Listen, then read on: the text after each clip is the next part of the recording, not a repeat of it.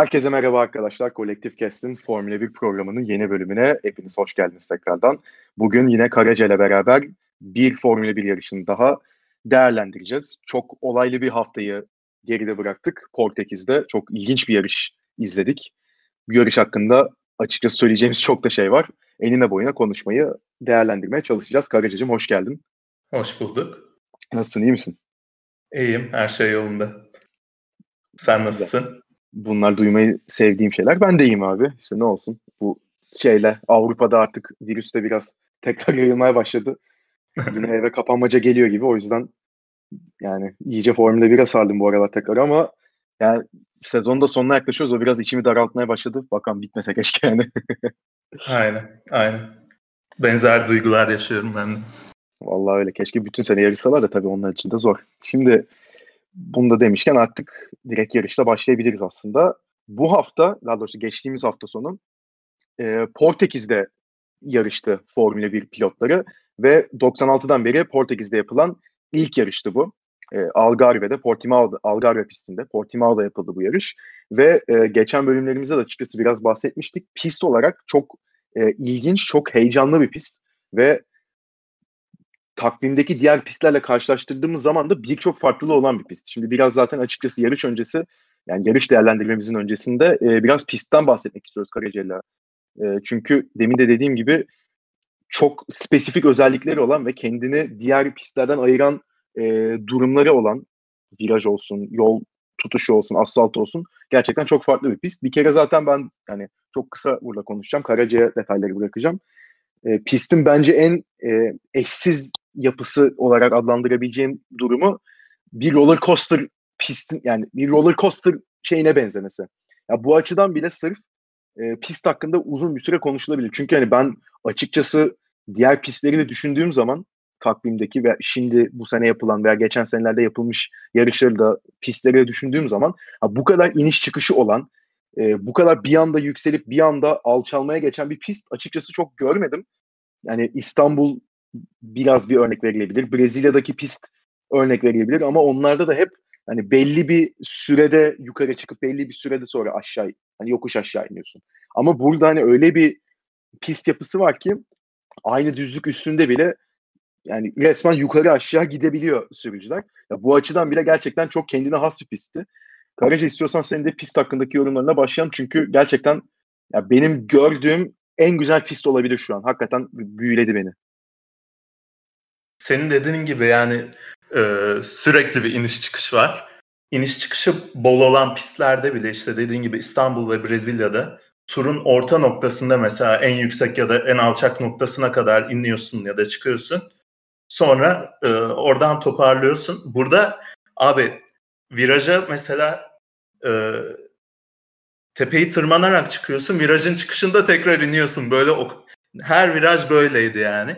Evet. Bundan hakikaten. dolayı da yani bildiğin tepeye pist yapmışlar tepelere, Portekiz'in tepelerine ve e, sürekli iniş çıkış olduğu için e, başka pistlerde görülmeyen tarzda çok viraj var kendine has ve e, işte mesela yokuşun üstünden e, gittikten sonra hemen dönüş yapıyorsun. Tamamen kör bir şekilde tahmin etmen gerekiyor fren noktanı, frenleme noktanı. E, ya da tam tersi iniş yaparken frenlemeye başlaman gerekiyor. İşte birinci virajda olduğu gibi. Ona göre e, bir ayarlama yapman gerekiyor. Hani bütün algını değiştirecek o kadar çok e, e faktör var ki pistte. Aynı şekilde 3-4 tane de off-camber denen e, dönüş var. Yani normalde mesela NASCAR pistlerinde içe doğru eğimlidir ya e, yol.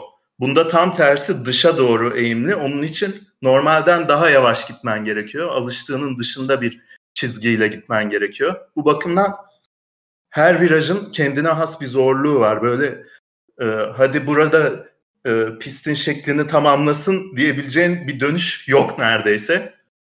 Ben zaten e, buranın çok güzel bir pist olduğunu biliyordum. Ee, yarış oyunlarından oynamıştım yani e, seneler önce ve çok umutluydum. Bu sene en merakla bes- beklediğim pistti açıkçası. Ee, po- zaten pist yönetimi de e, 2008'de pist açıldığından beri aslında Formula 1 takvimine girmek istiyor ama yerel yönetimden, yerel hükümetten e, hiçbir şekilde destek alamadıkları için asla gerçekleşemiyor bu durum. Pandemi dolayısıyla da e, bu şekilde takvime dahil olmuş oldular. Bu arada e, Reddit'te de biraz e, gezindim ve e, pistin mimarı hakkında bir şeyler öğrendim. Brezilyalı birkaç kullanıcı e, Brezilyalı birkaç kullanıcı e, yorum atmış. Adam işte Portekizce bir podcast'te ya da yayına katılmış sanırım. E, ve e, adam şey demiş pistin mimarı. Herman Tilke'nin yaptığı pistlere tepki olarak bu pisti yaptım demiş abi. Ve e, bir daha da bundan başka pist yapmam demiş mesela. Herman Tilke'yi de e, çok az anlatayım bilmeyenler evet, varsa. Biraz ee, Herman, lazım. Aynen Herman Tilke e, son 15-20 senedir e, Formula 1 takvimine dahil olan pistlerin çok büyük çoğunluğunda imzası olan e, pist tasarımcısı. E, işte bildiğimiz Soçi, Abu Dhabi, Çin, Bahreyn gibi e, vasat bir sürü pistin altında imzası var. ee, ve pist, e, pistlerinde de çok önemli karakteristik, çok yani e, her pistinde belli karakteristikler var. Ee, yavaş bir viraj mesela, yavaş bir virajın sonrasında uzun düzlük, ondan sonra da U dönüşü, geçiş imkanını arttırabilmek için.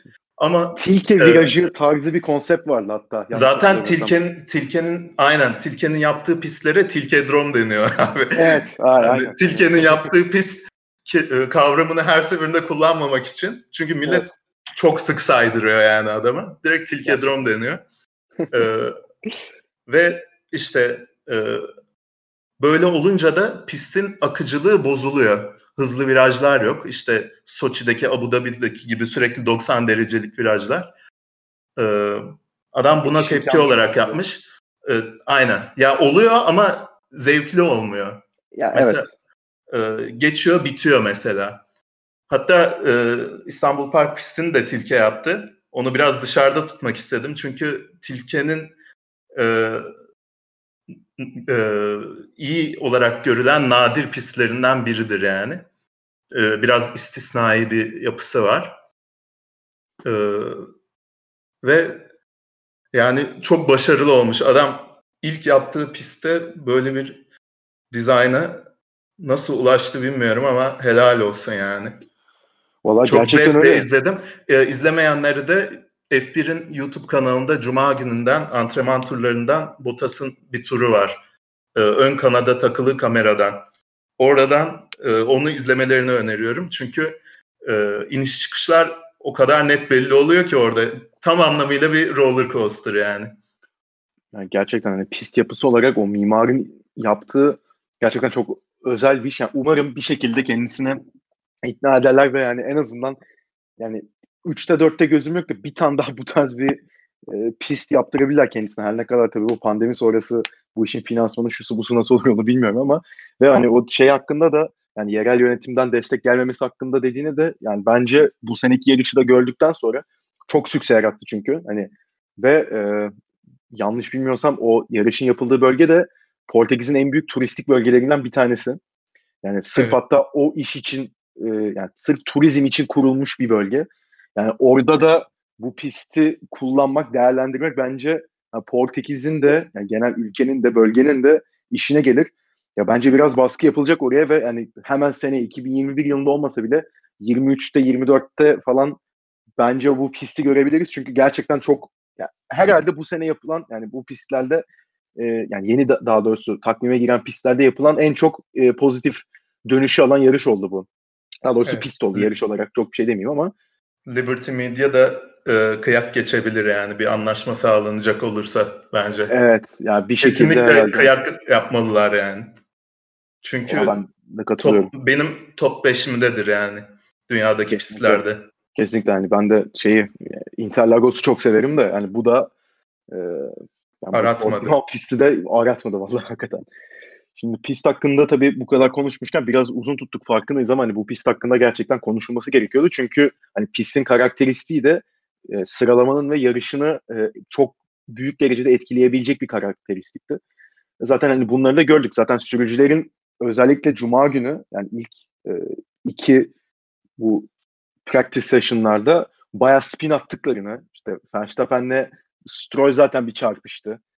Hani millet de pisti öğrenirken sürücüler yani e, zorluklar yaşadılar. Çünkü gerçekten diğer yarıştıkları pistlerle karşılaştırdı, karşılaştırdığımız zaman hiç benzemeyen bir pist. Çok daha farklı bir yapıda ve ona da alışması sürücülerin bir gün sürdü neredeyse. Yani cumartesi o e, üçüncü e, seanstan sonra artık sıralama öncesi tamam hani biz bu piste alıştık e, hissini alabiliyorduk sürücülerden.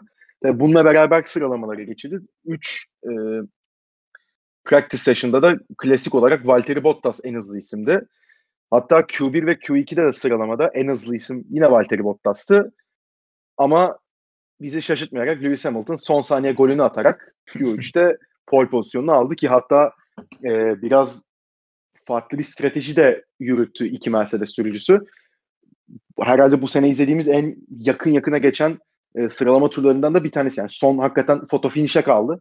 Valtteri Bottas e, yaklaşık 3 dakika kala piste çıktı ama tek tur atma tek tur atarak bitirme hakkını kullandı. Lewis Hamilton çıktı. Biraz daha önce çıktı ondan ve iki tur attı.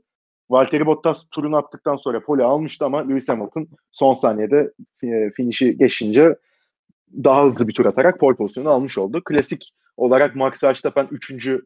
sırayı aldı sıralama sonrasında.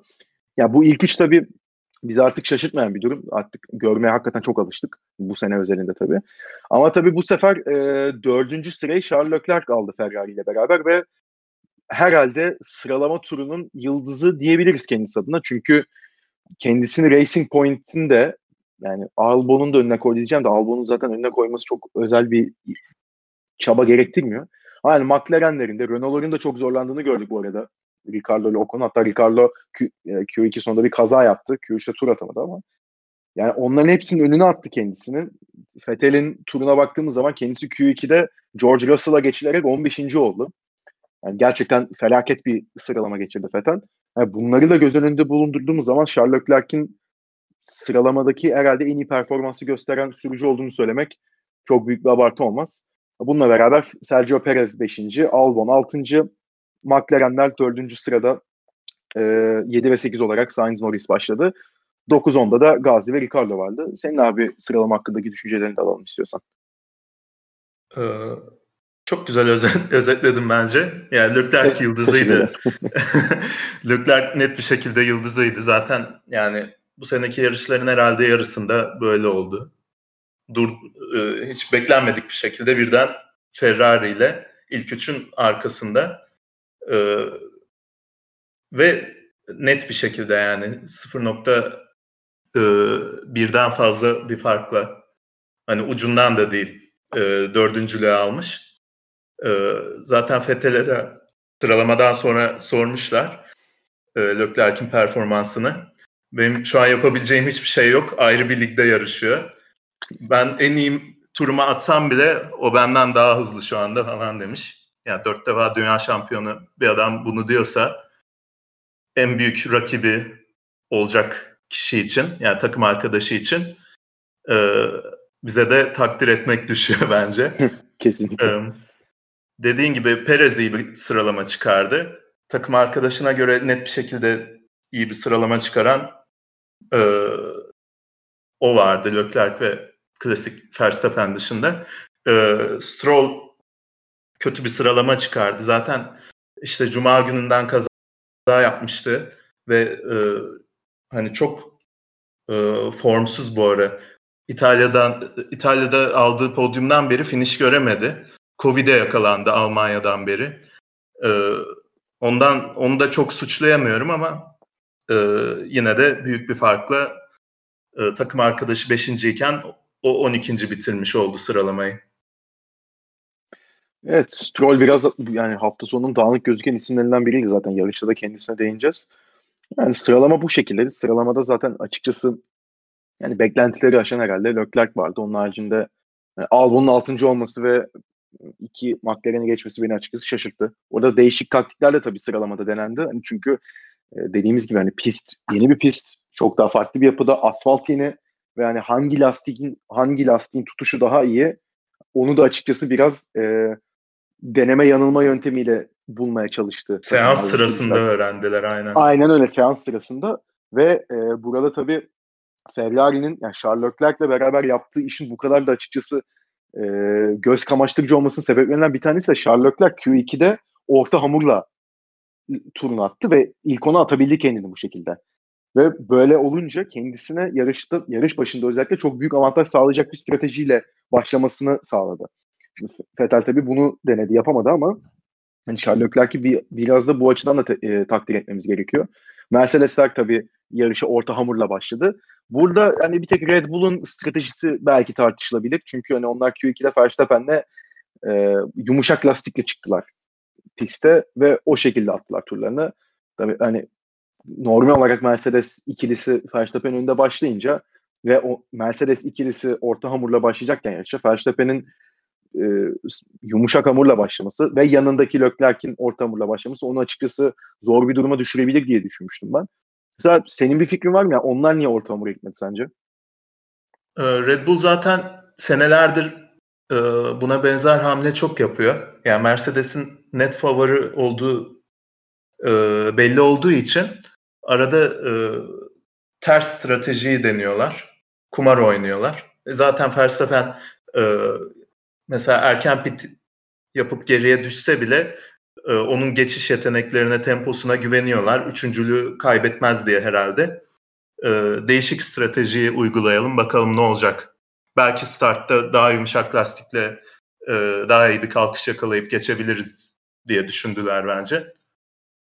E, yani çok da e, onlar için kayıp yaratacak bir durum yoktu bence çok mantıksız diyemiyorum ben. Ya yani anlayabiliyorum.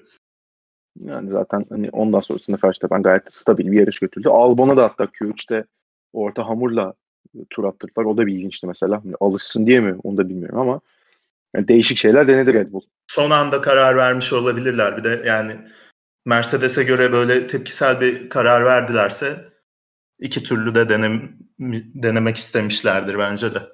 Yani muhtemelen o şekilde senin dediğin hani ters stratejiyle gidelim e, düşüncesi onlarda da vardır. Yani bununla beraber artık istiyorsan yarışa da geçebiliriz. Şimdi yarış ya yarışın geneline baktığımız zaman 66 turluk bir yarış e, izledik. Ve bu 66 turun herhalde işte bir 56'sı çok stabil geçti. Ama yani öyle bir yarış başı hatta özellikle ilk iki turu izledik ki biz ya ben gerçekten hani senin kadar izlemedim ama ben de çok yarış seyretmiş biriyim. Yani özellikle yarış startlarını hani hepsini izleyemediğim yarışların bile startlarını birçoğunu izlemişimdir. Ben gerçekten bu kadar kaotik yani 20 arabanın da işin içinde olduğu ve herkesin birbirini geçebildiği sürekli bir olay olan başlangıç gerçekten izlememiş olabilirim. Hani hakikaten zaten yarış hakkında konuşacağız dedik ama en çok herhalde bu baştaki ilk 2-3 tur hakkında konuşacağız. Çünkü dediğim gibi her sürücünün bir olayı oldu o iki tur içerisinde. Ve hepsi Nereden başlayacağız bilemiyorum. Yani, yani evet, ben nereden başlayacağız gerçekten çok enteresan bir şey. Şimdi önden başlayalım abi istiyorsan. Çünkü hani orada herhalde en çok e, genel trendlerle ilgili bir iki şey söyleyebilirim. Sonra e, önden devam edebiliriz. Zaten Tabii. önden diyeceğim bu trendleri de. Tabii. E, ilk e, ilk üç sırada sağ taraftan başlayan Bottas, Leclerc ve Albon yani pistin kirli tarafından başladılar. Üçü de kaybetti abi startta. Soldan, Ki bu bekleniyordu. Aynen bekleniyordu. Çok tozluydu sağ taraf. Çünkü düzlükte tamamen soldan gidiyorlar. Yarış çizgisi, evet. ideal çizgi orada. Ee, çok net bir şekilde kaybedeceklerini hepimiz bekliyorduk. Ee, bu üçü özellikle çok kaybetti. Artı e, yağmurun çiselemesiyle beraber orta hamur takanlar çok büyük bir dezavantaj, çok büyük dezavantajlı duruma düştüler. Çünkü e, farklı hamurların e, farklı çalışma aralığı oluyor sıcaklık bakımından. Yumuşak lastikler mesela e, atıyorum yani her yarış için hava şartları için değişiyordur ama e, atıyorum yumuşak lastikler 85 ile 95 derece arasında optimum penceresine ulaşıyorsa orta hamur 105 95-105 derece arasında falan ulaşıyordur. E, hava soğuk olunca pist e, soğuk, nemli, yağmurlu. Soğuk, nemli olunca e, bu pencerenin çok dışına çıkıyor orta hamurlu lastik penceresinin özellikle. E, bunu da zaten ilk turun orta noktalarından sonra görmeye başladık. Oralarda yağmur biraz daha arttı. Mercedesler piste tutunamıyordu. Lökler evet. keza geriye düştü. O da e, o stratejiden kaybetmiş oldu. Verstappen burada çok büyük faydalanabilirdi yumuşak lastikleriyle ama evet o da yani. dağınık bir start geçirdi gerçekten. Bottas'ı düzlükte geçip e, sonra e, o ikinciliğini koruyamadı üçüncü viraja gelirken. Bottas onu dışarıya etti. Kumlara bile taştı hatta çok azıcık. Oradan devamında da e, Perez'e çarptı. Bir sonraki virajı çok dar alması gerektiği için aynen Perez'e çarptı. Dönemedi orayı. Ee, o kaza sırasında da önüne işte Sainz atladı. Beşinciliğe düştü yani. Birinci olabileceği bir starttı evet. bence e, Mercedeslerin yaşadığı zorluklarla beraber. Hamilton ilginçtir yani böyle hafif çiseliyorken e, hiçbir şey yapamadı yani lastiklerini hiç mi ısıtamadı. Bottas aldı başını gitti e, o ilk iki turda. iki saniye fark attı böyle hiç geçiş, geçiş yapılmayacak bir yerde geçti. Hamilton, Hamilton bir yerde ben durdu zannettim. Yani öyle bir şey oldu ki ikinci tur sırasındaydı sanırım. Artık hani baştan başladıysak biraz da devam edelim tabii. O Sainz'in senin de dediğin gibi çok iyi kalktığını gördük. Sainz bir anda şimdi üçüncü sıraya attı kendisini. Tamam hani bu olabilir yani yedinciden üçüncüde evet hani çok normal bir şeymiş gibi bakmamak lazım ama Üçüncülüğü attıktan sonra kendisini özellikle o Perez Verstappen kazasından sonra bir anda son düzlükte sanırım yani e, start düzlüğü öncesinde Hamilton'ın yanından yani resmen yürüyerek geçti. Ben dedim ki acaba dedim yani Hamilton arabasında bir sıkıntı mı var? Çünkü durma noktasına gelmişti. Herhalde orada lastik o kadar soğuktu ki hani lastiği ısıtayım tamam yer kaybedeyim de ben bu yeri kazanırım ondan sonra diye düşündü. Yoksa öbür türlü çünkü hakikaten pist dışına taşıp belki birine bile çarpabilirdi. Yani herhalde o kadar yavaşla, yavaşlamasının sebebi oydu. Yani çünkü ben anlam veremedim bir anda. Ve Sainz hakikaten yanından yürüdü geçti bir anda. Hiç bir karşılık bile veremedi Hamilton ona orada. Aynen. Yani iki McLaren de çok iyi başladı. Sainz 7'den 1'e çıktı. Norris 8'den 4'e. Ee, ikisi de yumuşak lastikle. Onlar mesela e, Max'in yapamadığını yaptı biraz. Ee, ve hatta sonradan gördük ki McLaren'de de deli gibi bir tempo yokmuş yani. Sadece çok iyi start almışlar. Ee, şartlara iyi ayak uydurmuşlar. Sonrasında da zaten ikinci turdan sonra e, çok az yağan yağmur tamamen kayboldu. Pist kurudu ve e, beşinci turu itibariyle e, biraz daha normale döndü olay. E, ama ondan önce e, tabii e, aynen yani o ilk beş tur acayip bir kaostu gerçekten. Sainz önde, liderliğini koruyor. Dedim acaba koruyabilir mi ilk pit stop'a kadar falan ama evet. startta tabii konuşmamız gereken e, bir e, isim Yaşlı daha var. Kurt. Aynen. yani. Kimi Raikkonen hayatımda gördüğüm en iyi ilk tur performansı olabilir Kesinlikle. benim. Açı, yani, açı dere. Şimdi yani Raikkonen'in burada 16 16. başladığını söylemek gerekiyor.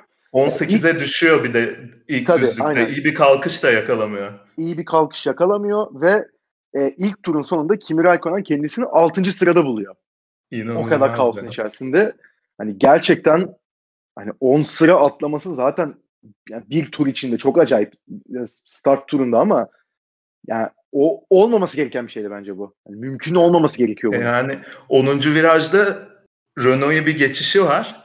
Ya bir saniye arkadan gelip dışarıdan evet. etrafından gelip geçiyor yani Ricardo'yu galiba. Zaten evet. yarış sonunda da e, Ricardo'nun Ricardo da Verstappen'in de de Verstappen'in de röportajlarında ikisi de diyor Ricardo işte ben iyi bir start aldığımı düşünüyordum. Üç aracı falan geçmiştim. Sonra bir baktım e, Raikkonen beni dışarıdan geçti dedim ne oluyor? Sonra Max de kötü bir start geçirdim evet ama yani bir anda arkamda kimiyi buldum o kadar da kötü start çıkardığımı düşünmüyordum falan diyor. Ki yani Alfa Romeo ile böyle bir start hani stabilliği çok tartışılacak bir araba. Bu kadar geçiş evet. e, hava şartlarında gerçekten inanılmaz tecrübesini muhteşem bir şekilde konuşturdu ve tüm yarışta inanılmaz bir yarış çıkardı bence. Ee, çok çok uzun bir süre puanların içindeydi. Ee, ve yani son 3 takım e, bu kadar gerideyken sadece bir kişinin yarış dışı kaldığı bir yarışta bir saniyeyle puanı kaçırdı. Bu bence evet. bu sezon bir daha e, ya yaşanmamıştır, bir daha da yaşanmaz bence. E, kuru hava şartlarında sadece Stroll yarış dışı ve e, hani Fethel'e de e, son 15 turda falan geçildi ve e, arkasından devam etti. Tutundu ama geçemedi. Harika bir yarış çıkardı. Mesela Russell da çok güzel bir yarış çıkardı. Ee, onun zaten sıralamasının çok iyi olduğunu biliyoruz. Q2'ye kaldı yine. Bir kez daha Latifi'ye e, çok net bir şekilde fark attı sıralamada ama. 14. E, mesela, yani. Aynen. O da 7. falandı. Çok geç pit stop yaptı. iyi strateji evet. uyguladı. Adam 14. bitirdi. Yani. İşte. Ki hani Kimi Raikkonen'den bahsederken şunu da söylemek gerekiyor. Evet hani Fethel'i Fethel'e geçildi son 15 tur içerisinde. Sonra zorladı. Bir saniyelik bir farklı bitti ama Kimi Raikkonen yarışın neredeyse çoğunda arkasında Alex Albon'u tuttu. Hani Albon her ne kadar yeteneksiz olsa da hani o araba yürü sürebilecek kapasitede olmasa da abi arkasında bir Red Bull'u tutabildi. Neredeyse bütün yarış yaptı buna. Hani Albon Sainz'la geçemedi. mücadelesi de çok iyiydi. Evet. E, 30-40 evet, saniye ders verdi yani resmen. Gerçekten hani McLaren Alfa Romeo'ya göre evet McLaren bu sene şimdi iyi başlamıştı ama hani sonrasında gördük ki yani o kadar da e, iyi bir durumda değillermiş. Yani Racing Point'la Renault'la hatta belki Ferrari ile kıyaslayınca ama yani Alfa Romeo ile Kimi Raikkonen'in Sainz'i o şekilde arkasında tutması Sainz de yani çok orada e, açıkçası agresif bir atak yaptı.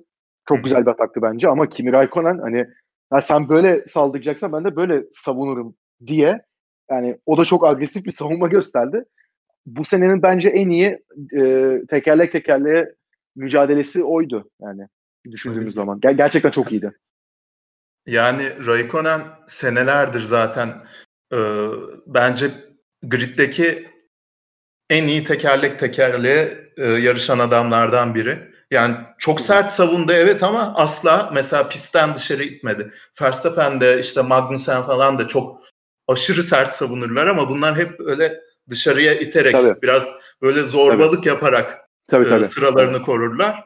Tabii. Raikkonen ye, hani yer bırakıyor pistin kenarında ama e, buna rağmen savunmayı başarıyor. Mesela direkt e, o işte 5. viraj U dönüşü e, orada Sainz'in geçmesine izin verdi. Geç fren yaptı Sainz. Orada arkasından dolanıp tak diye geçti mesela. Tak diye tam, geçti. Evet. Tam, tam yaşlı kurt hareketi yani. Evet. Hakikaten öyleydi ya. Çok, çok güzel bir hamleydi o. Karşı, karşı hamle olarak hakikaten çok hani ya ben buradayım abi 20 senedir dedi adam yani orada. Aynen.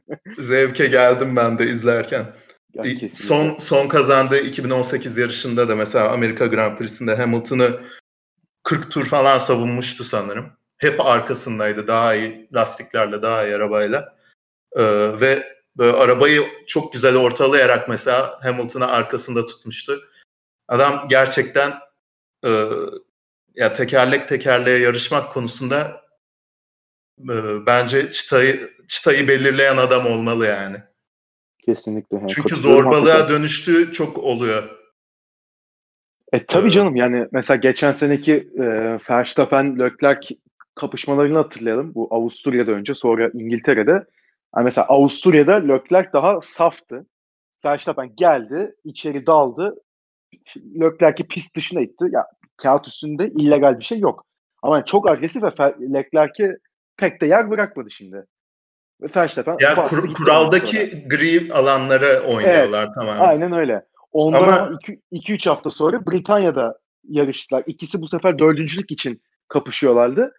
Leclerc bunu öğrendiği için 2-3 hafta öncesinden Verstappen aynı şeyi yapmaya çalıştığı zaman bu sefer de mesela Leclerc dışarı attı Verstappen'i. Aynen. Nereye gidiyorsun sen diye. Verstappen sonra geçti o ayrı ama hani daha bunları görebildiğimiz enstantaneler oluyor. Bu Kimi Raikkonen hiç buna başvurmadan tertemiz bir şekilde yani tamamen o kuralların yeşil legal bölgesinde kalarak yaptı bu savunmayı. Aynen öyle. Yani böyle de izleyince çok keyifli oluyor. Çünkü e, o tip mücadelelerde insanın içinde bir e, ya kursağında kalıyor çok hafif. O savaşı görmek çok zevkli evet ama e, acaba temiz miydi değil miydi diye evet. düşünüyorsun. Bunda direkt e, Tertemiz beceris, becerisini konuşturdu yani. Hiç tartışmaya Aynen. bıraktırmayacak bir şekilde. A- Aynen öyle. Mesela bak bundan bahsettik. Yarışta bunun açıkçası tam tersi durum da yaşandı. Ee, şimdi kaçıncı turda tam hatırlamıyorum ama hani Stroll ve Norris işte 7-8 gidiyorlardı yanlış hatırlamıyorsam. Hı. Yani şimdi Stroll'ün zaten dağınık bir hafta sonu geçirdiğinden bahsediyorduk. Ee, İtalya'daki aldığı podyumdan beri yarış bitiremediğinden de bahsediyorduk. Tabii hani Mugello'da kaza yapmıştı. Sonrasında işte Covid olması şu su bu su. Evet hani birçok faktör var ama kendisi de çok e, mental açıdan da açıkçası bu yarışa hazır gelmemiş gibi duruyordu. Hafta içi de kendisine özellikle sosyal medyada büyük tepkiler geldi. Yani sen nasıl saklarsın Covid olduğunu diye. Haklı tepki geldi tabii. Ondan sonrasında özürümsü bir mesaj yayınlandı ama babası da arada Covid olmuş hatta ondan sonra. Normal o kadar yayına gezince. Ama yani bu Stroll e, Norris mücadelesini de gördük mesela ve hani Stroll'ün ben hani o pozisyonda zaten dedim yani kafası hiç yarışta değil diye. Start düzlüğünün sonlarında yani tam olarak ne düşündü orada Stroll ben bilmiyorum. Yani sen ne düşünüyorsun onu da bilmiyorum ama hani Norris kendisi yarış çizgisindeyken ve artık hakikaten hani pistin, düzlüğün en solundayken ya bir arabanın yarısının bile giremeyeceği bir mesafe Stroll kendini bir şekilde attı. Nasıl attı onu da anlamadım. Biraz pist dışına da çıkarak. Ondan sonra virajı tabii ki alamadı. Bodoslama girdiği için ve dönüşte Norris'e çarptı. Açıkçası Stroll'ün o hamlesi zaten 5 saniye ceza aldı sonra bu e, hamlesi yüzünden ama hem kendisinin hem de Norris'in de yarışını bitirdi. Norris çok rahat bir şekilde puan alabilirdi. Çok e, güzel bir tempoda gidiyordu. Rahat bir şekilde 7. belki 8. belki 6. da atabilirdi kendisine.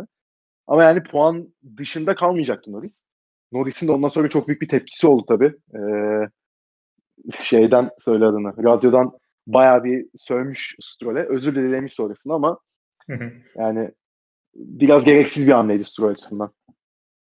Ben katılmıyorum ya. Çünkü şey abi e, yani Norris'in onboard'unu izledim o kazadan önce. Düzlükte e, bütün enerji e, şeyi bitiyor McLaren'in ve yavaşlamaya başlıyor böyle devirler düşüyor falan. E, aynı sırada da e, Stroll'ün DRS'si var. Muhtemelen orada 30 30 kilometreden fazla hız farkı vardı. Zaten e, Stroll de ne yapacağını şaşırıp böyle e, dışarı atıyor kendini. Orada çok ufak Norris mesela içeriği kapatacak gibi oluyor. E, o aşırı hız farkıyla beraber e, geçiş yapmayı beklemeyen Stroll oturdu en azından. Bir anda yanında buluyor Norris'in e, ve virajda herhalde Norris'in arkada kaldığını düşündü. Direkt döndü viraja ama Norris oradaydı. Çarptılar. Bu kadar büyük hız farkı olunca bence e, suçu bir tarafa net bir şekilde atmak çok zor. Çünkü olaylar aşırı hızlı gelişiyor yani. Bunun bir örneği mesela şeyde olmuştu. Mercedesler çarpmıştı ya Barcelona'da. E, Rosberg ile Hamilton. Evet. Yanlış yanlış ayardaymış mesela Rosberg. Hamilton aynı şekilde işte Rosberg hafifçe içeriye doğru kapatıyor. Hız farkından dolayı Hamilton e, çıkıyor. tepki veremiyor. Aynen. E, ve çarpışıyorlar. Bunun devamında da e, bir ceza gelmemişti. Gerçi ikisi de yarış dışı kalmıştı. Ceza vermek biraz Daha, abes kaçar o durumda ama e, bence ona benzer bir durumdu. Hani 5 saniyelik bir ceza evet hani çok ağır bir ceza değil ama bence bu da bir e, racing incident yani yarışta normal olabilecek bir olaydı bence. Cezayı yani. çok hak etmiyordu. Ya o kadar büyük hız farkı varken ben e, suçlayamıyorum. Onu demek istiyorum. Ya olabilir tabii bilemedim ama hani ben biraz bir de çok çok kazaya kazaya e, uygun bir viraj yani. iki arabanın yan yana gidemeyeceği, giremeyeceği bir viraj. Yok, Ve mesela Bot, Bottas'ın pit çıkışını gördün mü? Direkt kaza yapıyordu neredeyse. Yani. Evet, evet, evet. Yani, o hakikaten yani öyle öyle bir yerde o kadar hız farkı olunca da biraz kaçınılmaz oldu o kaza bana kalırsa. Ve kazanın sonunda da e, asıl zarara düşen Stroll oldu. Yarış dışı kaldı.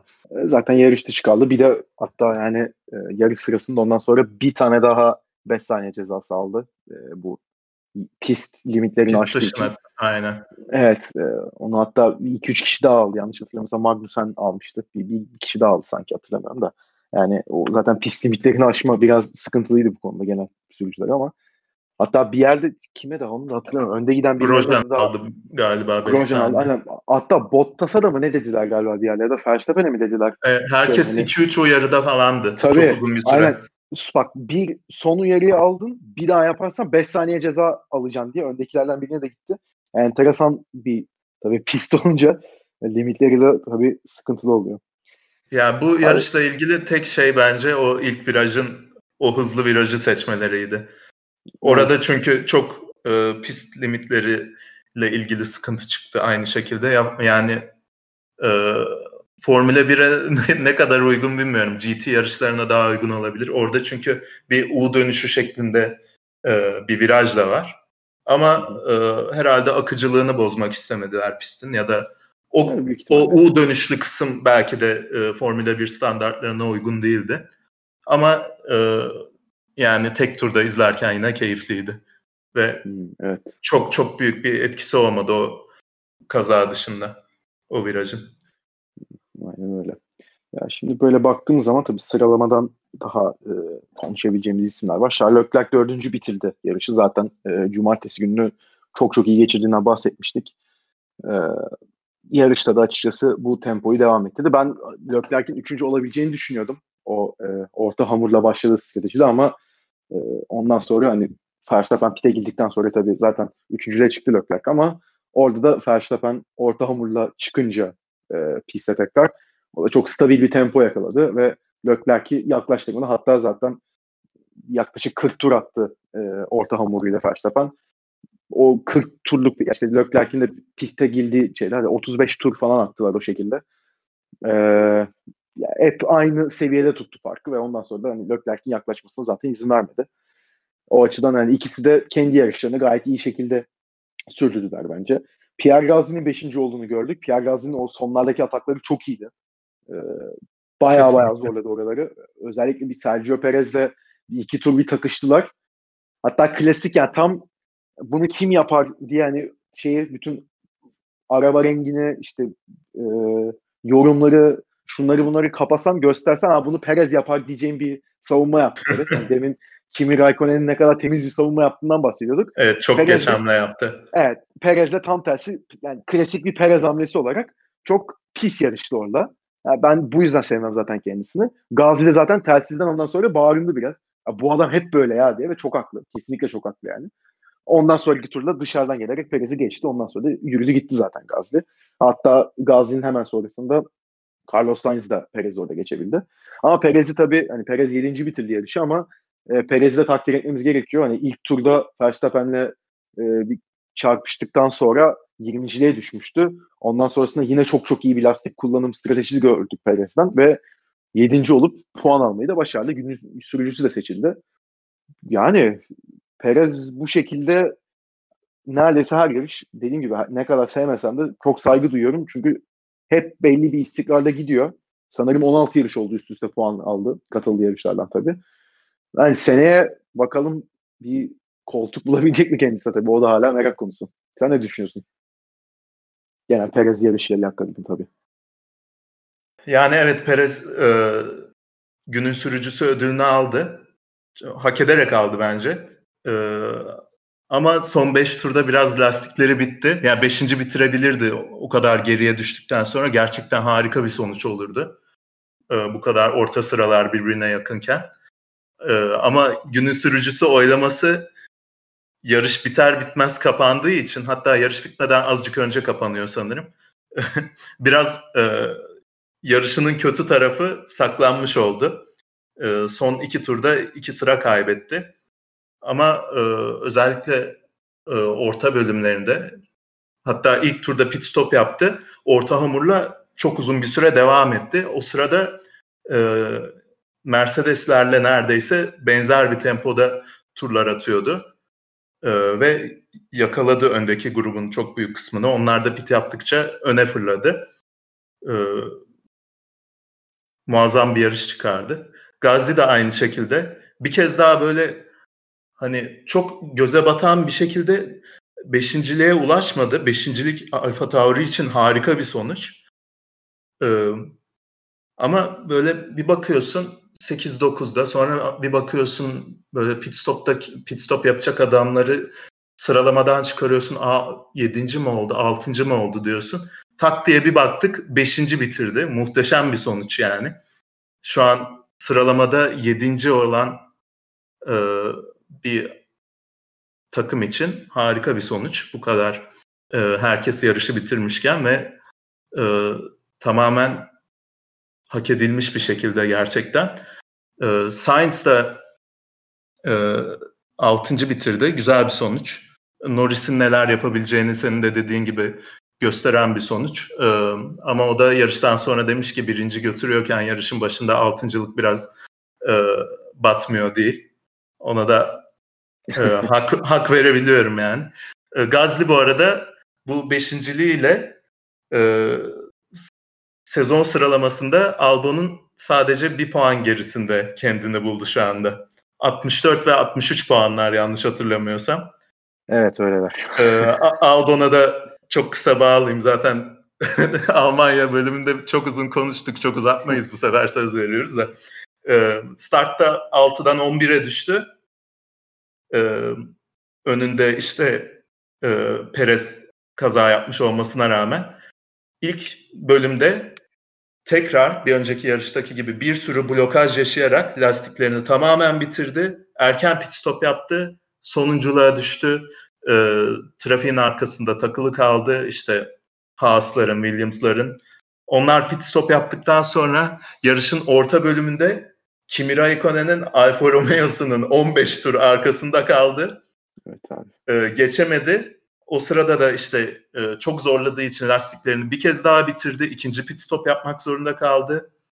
E, ve en sonunda da takım arkadaşından tur yiyerek puanların dışında e, yarışı tamamladı. Bu kadar e, Horner ve Marco'nun açıklamaları e, artmışken hani artık Albon'u e, sebepsizce savunmayı biraz bırakmış gibiler Almanya yarışından sonra. İşte İstanbul'dan önce karar vermek istiyoruz sürücülerimize işte dışarıdan sürücülere bakabiliriz e, gibi hafif tease eden söylemler gelmeye başladı. Bunların ortasında böyle bir performans e, herhalde Albon'un Red Bull kariyerinin fişini çekmiştir. Aynı şekilde Kvyat da takım arkadaşı 5. bitiriyorken e, 19. bitirdi. E, bu son iki haftadır, son yarıştan beri e, Formula 2 sürücüsü Yuki Tsunoda Alfa Tauri'ye gelebilir diyor sürekli Marco. Süper lisans puanlarını tutturduğu sürece Alfa Tauri'ye o gelecek diyor. Ya ikisinin de herhalde e, sonunu yazan e, yarıştı bence. Yani öyle Formula gözüküyor. Bir. bir de hani ben de Reddit'te... Tabii Sunoda'nın şöyle bir şey var. E, ilk 6 çok yakın e, bildiğim kadarıyla Formula 2 sıralamasında. 5. bitirdiği sürece Formula 1'de yarış e, yarışmak için gereken süper lisansı e, puanlarını tutturması için 5. bitirmesi gerekiyor sanırım sıralamada. E, hani çok büyük ihtimalle süper lisansını alacaktır ve e, hani karar Red Bull'a kalacaktır. E, herhalde iki sürücü değişecek Red Bull koltuklarında, iki takımda. Öyle gözüküyor. Bu sezon Red sonunda. Bull Red Bull'dan gelen açıklamalar da zaten hani özellikle e, Horner ve Marco'dan gelen açıklamalar artık hani e, Gazli Albon takası yapmak değil biz hani dışarıdaki sürücülere bakıyoruz. Gazli'nin altında zaten e, gelişen bir araba var. Önündekini geçebilecek bir araba var. Gazli de ondan çok memnun. Orada devam edecek o şeklinde açıklamalarda geliyorlar. Albon yani devre dışı kaldı artık desek herhalde e, doğrudur. Çünkü yani çok fazla açıklama gelmeye başladı ki Horner'dan da açıklamalar geliyor bu konuyla alakalı. Albon'un hani kalmak istiyorsa kendisini göstermesi lazım artık yani falan diye. Ki ben e, Red Bull cephesinin Albon'a fazla bile e, sabrettiğini düşünüyorum. Yani geçen sene gazla yaptıklarını gördükten sonra. Albon'da hani tabii buna hiç destek olmuyor. Hani kendisi en azından bir gösterir, şey yapar. Hiç öyle değil. E, hakikaten Kimi Raikkonen'in arkasında o kadar tur e, beklemesi, geçememesi onu bir şekilde. Ondan sonra işte senin de dediğin gibi lastikler bitti, tekrar pite girdi falan ama bunlar hoş şeyler değil tabii Albon açısından. Ama yani Red Bull'da en azından bir ders çıkarmış ki e, Red Bull Akademisi dışında bir sürücüye gideceklerini çok büyük ihtimalle söylüyorlar ki bunlar da muhtemelen Perez ve Hülkenberg o ikisinden bir tanesi. Umarım Hülkenberg gelir zaten bunu kaç haftadır söylüyoruz da. Yani son olarak konuyla alakalı söyleyeceğim de işte e, bir infografik tarzı bir şey yapmışlar. Yani Albon'la Verstappen arasındaki fark. Yani son 3 yarışa bakıyoruz. Sadece ona bile baksak yeterli. Rusya'da 1.7 saniye yarış temposu farkları. Portekiz'de bu hafta 1.4 saniye. Almanya'da zaten Eiffel Grand Prix'sinde Albon yarıştan çekildi. Yani takım tarafından. Yani öyle olduğu için zaten e, pek iç açıcı değil işler Albon hakkında. Abi istiyorsan buradan Hamilton'a geçelim. Ee, o konuyla ilgili çok kısa konuşalım. Sonra Hamilton'a evet doğru. E, bağlarız. Alakalı, evet o konuyla alakalı bir şeyler dememiz gerekiyor. O konuda e, yarışı Ricardo'nun önünde bitirdi. Bu kendisinin de e, takım içindeki en azından yeri açısından önemliydi. Geçen hafta da özellikle Alonso bölümünde konuşmuştuk. Hani Alonso'nun yanında nasıl duracak acaba diye. Hatta Gazli dedikodular işinden çıktı diye. E, bu hafta Ricardo'nun önünde bitirmeyi başardı ve yani 50 turun üstünde kaldı e, yarış sırasında ve işte 51. turda yanlış hatırlamıyorsam girdi pitine. Ya bu gerçekten çok e, takdir edilmesi gereken bir şey. Lastiklerine inanılmaz baktı. Sırasında iyi tuttu. Gayet iyi bir yarış çıkardı Ocon. Ben bir yerde inanamadım ya. O konu 5. gördüm. Bu adam ne ara bu kadar tırmandı diye düşünüyorum. E, meğerse adam pit stop yapmamış abi. 45. turda falan sıralamaya baktım. E, yani orta hamurla 51 tur ya da 50 turdan fazla gitmesi gerçekten e, çok büyük bir başarı ve uzun süre sonra e, çok formda olan takım arkadaşı Ricardo'nun önünde bitirdi. E, ayrıca e, Perez'le de e, Ocon çok güzel bir duello yaşadılar. Hatta e, Raikkonen ve Sainz'in duellosundan biraz daha uzun sürdü sanırım. Bir dakikaya yakın yan yanalardı. Bu adamlar ya iki sene boyunca takım arkadaşıydı. Bu kadar birbirlerine yer vererek yarışmadı. Sürekli ya, birbirlerine çarpıyorlardı. Yani mıknatısla sanki arabalar birbirlerine yapışıyordu böyle. Bu arada Duvara falan sıkıştırıyorlardı birbirlerini. Evet, birbirlerini tebrik etmişler bu arada gördün mü? Hani çok güzeldi özlemişim sen de bu şekilde yarışmayı diye. Hani hiç Aynen. O da bir şey çok... yani ikisinden de. çok ilginç bir detay. Ben onların evet. aralarının kötü olduğunu düşünüyordum mesela. Değilmiş. O takım arkadaşı oldukları günden. Ama e, onların mücadelesi de çok keyifliydi. Yani sürekli yan yana bir o içeri gidiyor bir o e, dışarıdan deniyor. E, ikisi de çok güzel yarış çıkardı. O konuda e, tebrik ediyorum. Onun için moralman iyi bir yarış olmuştur. Ben bu Gazli dedikodularına Renault için çok inanmıyordum ama e, yani sorulmaya başlanıyordu hem Renault'a hem de Ocon'a.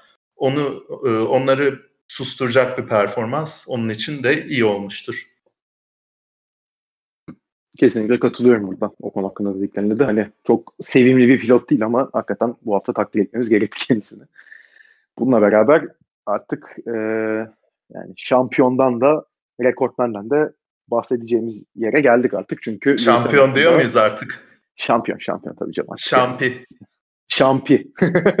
hakikaten yani ama e, yani tabii işin şakası bir yana Lewis Hamilton bu hafta Portekiz'de de kazanarak 92. galibiyetini aldı Formula 1'de ve e, Michael Schumacher'in kırılmaz denilen rekorunu artık tarihe gömdü ve yeni rekor sahibi Lewis Hamilton ve e, çok güzel bir yorum gördüm bunun hakkında. Hani işin ne kadar enteresan bir noktada olduğunu da bence çok iyi anlatan bir yorumdu bence bu.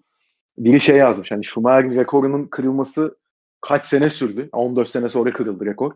Ya, e, yanlış hesaplamadıysam. Yani Schumacher'in rekorunun kırılması için 14 sene beklendi ki hani kırılır mı kırılmaz mı o zaman da bilinmiyordu. Ama şu an yeni rekor bir hafta sonra sadece değişecek dedi de, diye yazmış biri. Yani çok doğru bir şey aslında. Aynen. Yani Imola'da da Bilemedin en... iki hafta, evet. üç hafta yani. Aynen. Hani Imola'da da en büyük e, favori yine Hamilton olacak. Hadi haftaya olmadı. Türkiye Grand Prix'si var ondan sonra e, Kasım'ın 13 15'inde. Yani en kötü orada değişecek. Hani bu kadar aslında her yarışa rekoru geliştirmeye çıkacak Hamilton. E tabii e, konu Hamilton olunca ve hani tarihin en iyisi olunca çok daha farklı şeyler oluyor. E, tartışmalar oluyor. Bunun hakkında ayrı bir program çekeriz seninle ama yani 92 yarışın e, ne kadar özel bir şey olduğunu hani bu e, nasıl diyeyim istikrarın ve bu mentalitenin bu kadar uzun seneler boyunca 13 senedir e, bu işin içinde Hamilton bu kadar uzun süre devam etmesi hala ya zaten kendi mottosu still we rise yani biz hala yükseliyoruz. Hala en iyi istiyoruz olan bir adamın bence olması gerekenden e, daha az takdir gördüğünü düşünüyorum ben. Yani çünkü yaptığı şey çok özel ama millet birbirine girmiş tabii bu Türkiye özelinde bilmiyorum. Çok normalleşti çünkü yaptığı artık. Evet. Mesela Norris bile yarıştan sonra şey demiş hani benim için çok bir şey ifade etmiyor çünkü zaten kazanması gereken bir arabada demiş. Ama hani sadece kazanması gereken bir arabada olması yetmiyor e, sürücülerin ki hani Schumacher de kazanması gereken bir arabayı sürdü 7-8 sene. Hani orada da tam bacağını kırdığı şeyler oldu şu bu ama hani Hamilton'ın hakikaten e, ne kadar özel bir iş yaptığını herhalde Formula 1 kitlesinin %50'si falan anlamıyor. Umarım anlaşılır artık çünkü bu hani 92 galibiyet ve hatta bu yani yüzü de geçecek. Ya çok çok özel bir şey. Ee, son e, kayda başlamadan önce son 7 sezonda e, Mercedes'in dominasyonundan beri e, kaç galibiyet aldığına bakayım dedim abi. E, 133 yarış yapılmış. Kaçını kazanmış tahmin etmek ister misin? Hamilton mı Mercedes mi? E, Hamilton. Ah, abi yani 60 falan galiba ya. 70. galibiyet abi. Ha işte, 2014'ten beri. Evet. Yani, yani inanılmaz bir şey. İnanılmaz. Ve hani hızlı olmak, dominant arabada olmak e, başka bir şey. Hani bunu 6. 7. senede hala yapabilmek, hala o açlığı kendinde bulabilmek çok ayrı bir şey abi. Bu yani e, ya Hamilton kadar e, e, en iyi gününde hızlı olan pilotlar vardır Formula 1 tarihinde ama bu e, açlığı, bu azmi e, çok az kişiden görmüşüzdür. Yarışın içinde de zaten bu e, mentaliteyi biraz gördük yani. E, hani en iyi olduğunu biliyor adam. Michael Jordan'a çok benzettim ben. Michael Jordan da böyle en iyi olduğunu biliyordu ve hani böyle ufak tefek challenge'lar bularak e, hırslandırıyordu kendini zorla. e, ona ona benzer bir yarış da abi zaten hani derslik bir yarış çıkardı adam. Bottas'ın e, ilk 15 tur gerisindeydi. Sonra herhalde Bottas'ın e, lastiklerinin biraz gitmeye başladığını anladı. E, Bono'ya dedi benim benim lastikler gitmeye başladı dedi. Sol ön lastik gidiyor falan dedi 15. turda. İki tur sonra laps diye geçti adamı. Sonra, sonra tur başına 0.7 0.8 fark atarak birden 7-8 saniye fark attı takım arkadaşına. 25. tur oldu. Benim benim e, lastikler iyi durumda. Daha devam edebiliriz dedi. 30 oldu, devam ediyor. 35 oldu, devam ediyor. 40. turda Bono çağırdı artık hadi pite gelelim. Mecbur. Strateji bunu gerektiriyor diye. Evet. Yo benim lastikler iyi falan dedi. yani Bono da zorla artık e, pit stop yapınca gerisinde kalacağımız adam yok. Gelebiliriz evet. pite diye. Zorla adamı pit stop yaptırdılar. Sonra adamın için bu arada şeyi de e, söyleyelim. Bir pit yapmak zorunda sürücüler. Hani pitsiz bitmiyor yarış. Evet. Zaten bir mantığı İki çeşit lastik yani. kullanmak Tabii. gerekiyor. Evet, evet. Ee, ve e, sonrasında da adamın ayağına kramp girdi. Bona, Bona bana kramp girdi dedi. İki tur sonra en hızlı turlar üst üste gelmeye başladı abi yani. abi o çok sinir bozucu ya hakikaten ya. Abi bir de şey dedi yarıştan sonrasında. Ya dedi kramp girdi sağ bacağıma. Ayağımı gazdan çekmek zorunda kaldım dedi. Adam o arada hakikaten üst üste ya 2 ya 3 tur en hızlı turu attı. Hani sürekli bir de üst üste geliştirdi hakikaten yani kramp var mı yok mu? Öyle bir konuda da abi bana kramp girdi diye de yalan söylemez bir insan yani. Hani Bottas orada 15-20 saniye gerisinde zaten. Ya çok ilginç biri ya gerçekten. Yani ama seviyesi çok ayrı. Evet ve işte dediğim gibi ilk bölümde Bottas'ı çok zorlamadı. Arkasında kaldı sadece. Lastikleri biraz bitirmesini bekledi. O sırada lastiklerini iyi korudu Hamilton. O e, kanı kokladığı anda da tak diye geçti. Hani hiçbir risk almadan geçti takım arkadaşını. E, gerçekten hani e, sıralamayla da aynı şekilde bütün seanslarda geride bitirdi. Ama pole pozisyonunu aldı. Yani e, Schumacher'i geçtiği yarışta bu kadar e, zekasıyla kazandığı e, zekasıyla kazanması bu yarışı çok anlamlı bence. Ya yani en, her... en iyi performanslarından biri olarak e, görülmeyecektir muhtemelen. Çok ya, tabii göze ki. çarpmadı sürekli önde gittiği için ama gerçekten e, derslik bir yarış çıkardı yani. Kesinlikle abi yani nerede, nasıl, ne zaman atak yapması gerektiğini o kadar iyi biliyor ki. Yani hakikaten Bottas'ı daha önce de geçebilirdi belki. Kendi lastiklerini zorlayarak, kendi arabasını zorlayarak ama abi bu sefer daha farklı bir pit, pit stratejisi e, yürütmek zorunda kalacaktı. Ama hani bunu da bildiği için ya, gördü Bottas'ın durumunu ve direkt doğru yerde. Yani o an en doğru zamanda ondan sonra arkasına bile bakmadı hakikaten senin dediğin gibi. Yani tam olarak derslik bir yarıştı ve hani yani 92. galibiyetinde bile böyle bir açlıkla yani böyle bir mentaliteyle yarışması ya abi artık yani en ileriden bahsederken de bir zahmet ya tamam Senna'yı ben seyretmedim özetler haricinde veya işte olabilen belli yarışlar yayınlanıyor da ne kadar var. Bir de sonuçta 80'lerin sonu ve 90'ların başında yarıştığı için Senna hani o zamanın e, işte çekimleri, televizyonu, şusu busu bu kadar gelişmiş tabii ki değil. Yani ne kadar e, şey yapabiliyorsun hani ölçebiliyorsun yarıştığını veya e, Prost'un da aynı şekilde. O tabii farklı bir konu ama hani Senna'dan Prost yani Senna var, Prost var, Schumacher var, Hamilton kim? Ya öyle bir argümanın ben artık kalmaması gerektiğini düşünüyorum. Yani tamam en fazla galibiyeti olan, en fazla e, şampiyon olan kişi o sporun en iyisi olmak zorunda değil. Michael Jordan örneğinde olduğu gibi. Ama yani artık belli işte adam yani hani bir şeyleri başarmış. Yani en iyilerden bahsederken Hamilton kim ya? En iyi arabayla yarıştı zaten demek bana biraz abes geliyor. Evet kesinlikle. Ya tarihte şampiyon olan sürücülerin çok büyük çoğunluğu zaten en iyi arabayla yarıştı. E, evet abi yani. Ve o olarak, arabaya gelmesi yani, için zaten en iyi sürücü olman gerekiyor. Evet. Evet yani underdog olarak. Hani tesadüfen şey, olan bir şey değil bu. Kesinlikle. Hani bu bir tamam takım sporunda underdog kazanabilir. Mesela futbolda bunun örneklerini çok görebiliriz. Ya Porto'nun Şampiyonlar Ligi kazandığını gördük. Ondan sonra tabii ki böyle bir şey olmadı da. Yani mesela Galatasaray'ın UEFA şampiyonluğu. Hani orada Arsenal Galatasaray hangisi kazanır desen hani 100 kişinin 95'i Arsenal'den. Diğer 5'i de benim gibi manyaklar olur zaten.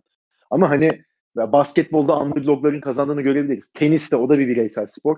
Daha underdog biri sonuçta tamamen kendisine bağlı olan bir şey olduğu için çok gününde hisseder. Karşıdakinin o gün günü değildir. Kazanabilir işte Grand Slam'i veya başka bir turnuvayı. Ama hani burada araba da çok önemli bir faktör olduğu için hani sür, tamam araba iyi olacak da oraya bir oturmayı hak etmen gerekiyor. İki senin de belli bir istikrarı sağlaman gerekiyor. Yani en iyi arabaya oturmak senin direkt şampiyon olacağın anlamına gelmiyor. Bunu 2007'de Kimi Raikkonen şampiyon olurken gördük. Lewis Hamilton o zaman daha çaylaktı. İkinci oldu ama yanındaki Fernando Alonso iki sene üst üste şampiyon olarak en iyi arabaya gelmişti. Ama gördük ya olmadı. Hani her seferinde öyle olmak zorunda değil.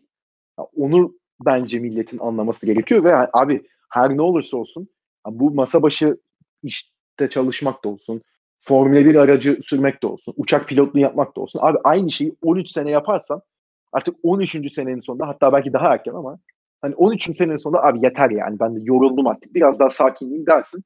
Bu adam öyle demiyor işte abi. Bence en çok takdir edilmesi gereken yanı o.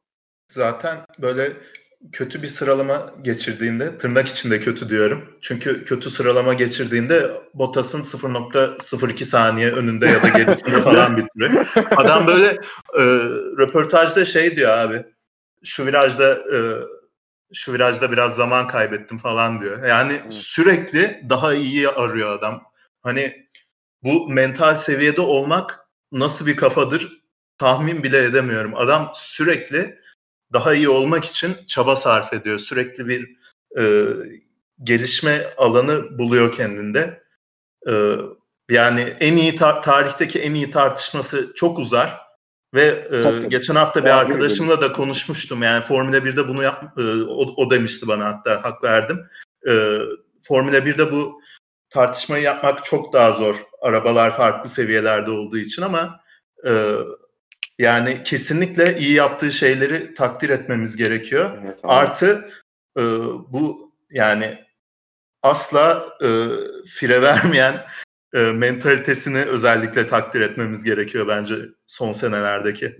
Kesinlikle abi bir de hani şey düşünsen tamam araba çok iyi de abi yani Mercedes'in elinde şimdi Hamilton var Bottas var. Bottas'ın tabii ki mentalitesi kalitesi falan farklı ama ya ellerinde birinci pilot olarak Hamilton değil Fethel'i almış olsalar şeyde söyle. E, 2013 senesinin başında. Hadi 2014 olsun. Fethel dördüncü şampiyonun üstünden direkt Mercedes'e geliyor olsun.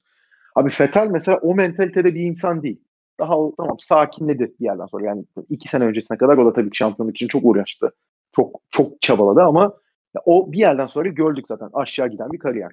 Hani orada oturan kişinin o mentalitede olduğunu görmese Mercedes belki onlar da bu kadar en iyi olmak için sürekli daha iyisini yapmak için hani en iyi yapmışken bile bunun daha iyisi yapılır diye uğraşır mıydı? Mesela ben oradan da ondan da çok emin değilim. Yani Lewis Hamilton'a sahip oldukları için de onlar onun bu hani e, yarış mentalitesini kazanma isteğini görünce bence onları da çok pozitif etkileyen bir şey bu ve bu onların da takım olarak birbirlerini daha, itiyorlar. Kesinlikle takım olarak da hani araba takım çalışanlar hani hepsinin daha ileriye gitmesini de Hamilton sağlıyor bence orada. Her, dediğim gibi Mercedes Hamilton'ı etkiliyor ama Lewis Hamilton'ın da takım üstünde, arabanın bu kadar iyi olması üstünde kesinlikle mentalite açısından çok önemi var. Evet, ben de kesinlikle katılıyorum ve bunu e,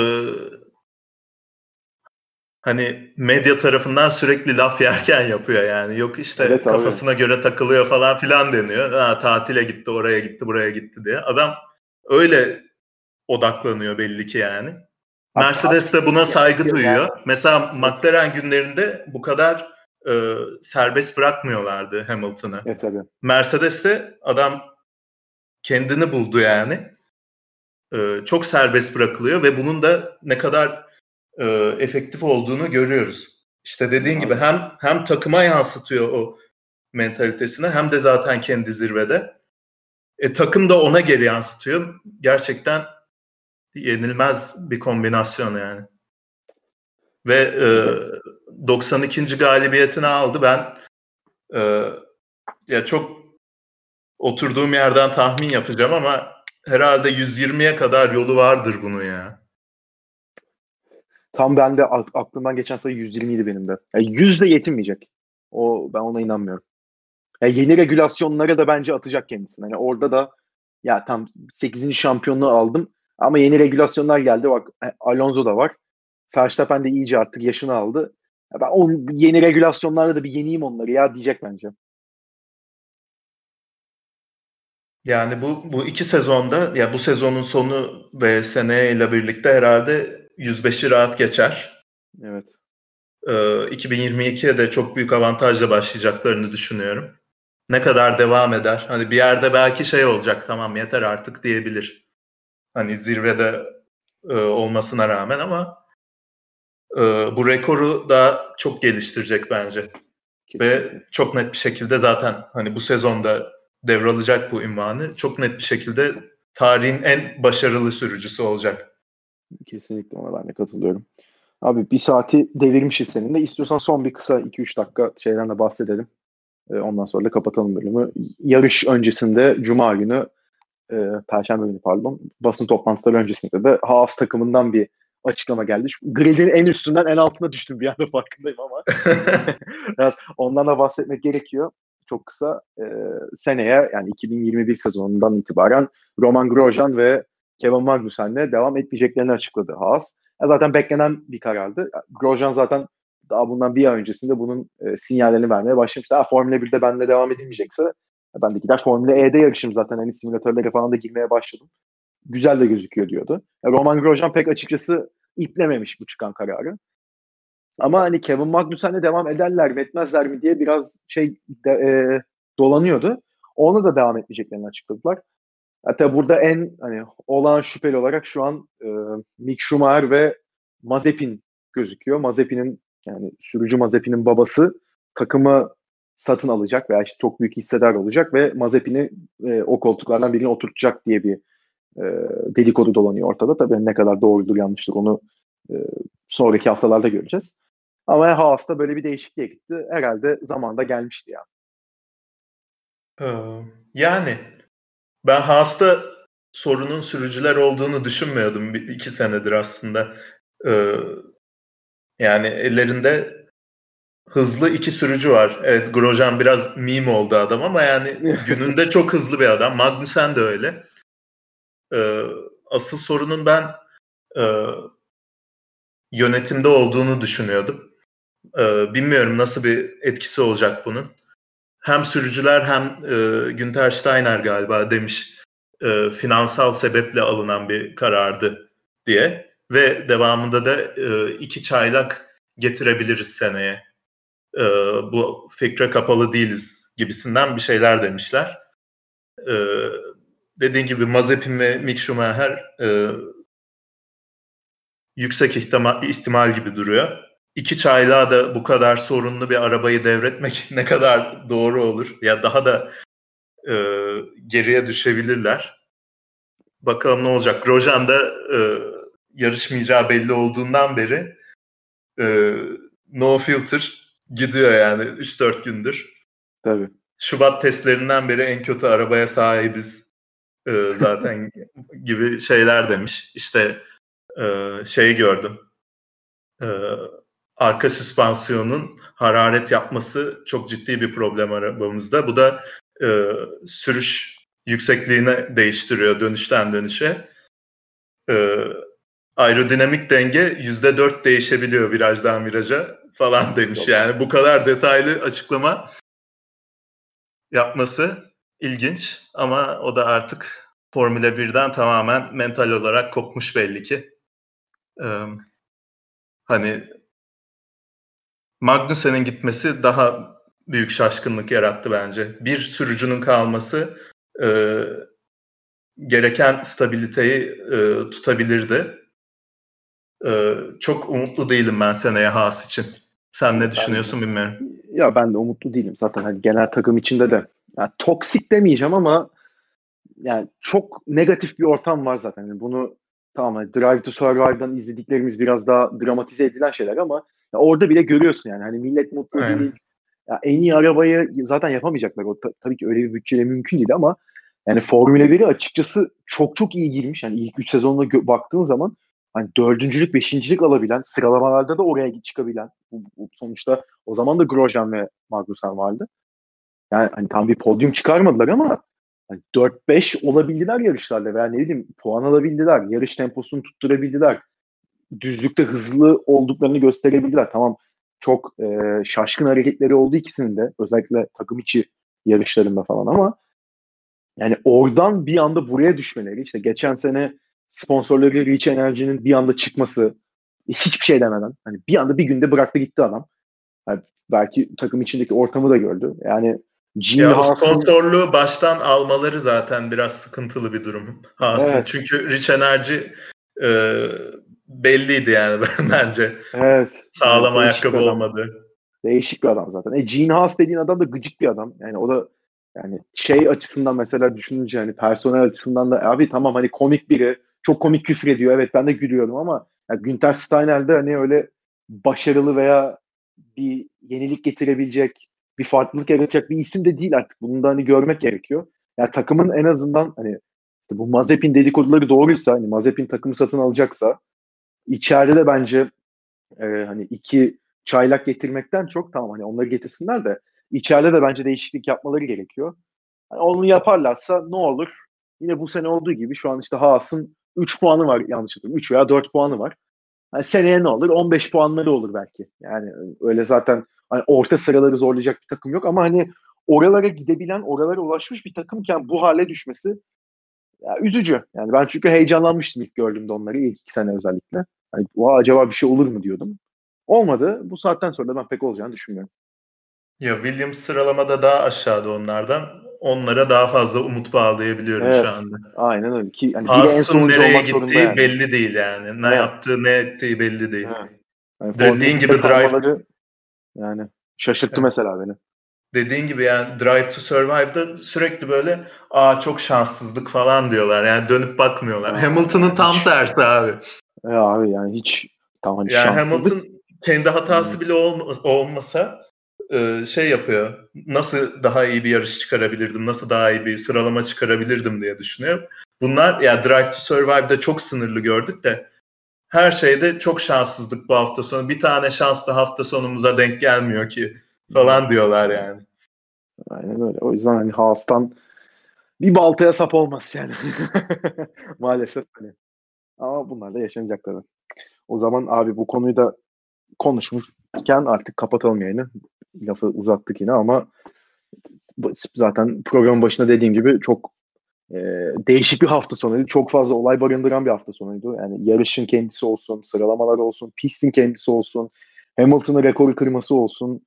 Yani Haas'ı bile bir ara bir yere sıkıştırabilmiş olduk. Hakikaten öyle ilginç bir oyun oldu ama e, gerçekten uzun uzadıya konuşmamız gereken bir yarıştı. E, ağzına sağlık abi. Çok teşekkürler tekrardan.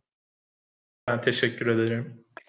E, böylelikle yayının da sonuna geliyoruz. Bu sefer bir haftalık bir, yani daha doğrusu üst üste iki hafta yarış yapılacak. Geçen hafta Portimao'daydık. Bu hafta da Imola'da olacağız. Değişik bir yarış bizi bekliyor. Yani Ferrari'nin pistiydi. Yanlış hatırlamıyorsam orası. Yani test sürüşlerini yaptı evet. pistiydi Imola. Ee, yok o değil. Fiorano ama bu da Ferrari'nin galiba. Ha, bu da Ferrari'nin pisti. Yani Ferrari'nin evinde ve e, çok büyük ihtimalle hani o da konuşuluyor tabii daha belli değil ama hani e, son seyircili yarış olacak. Hatta belki de e, Portekiz'deki yarış son seyircili yarış olmuş olacak. Onu daha bilmiyoruz. İtalyan otoritelerinden şu an haber bekleniyormuş. Umarım seyirci olur tabii de. E, ama Imola'da da bizi değişik bir yarış bekliyor. Bu sefer sadece iki gün sürecek bir hafta sonu olacak Formula 1'de de takvim sıkışıklığı sebebiyle. Bakalım o da nasıl bir değişiklik yaratacak Formula 1'de bir sonraki haftada bunu konuşacağız. Bizi dinlediğiniz için çok teşekkür ederiz. Hoşçakalın.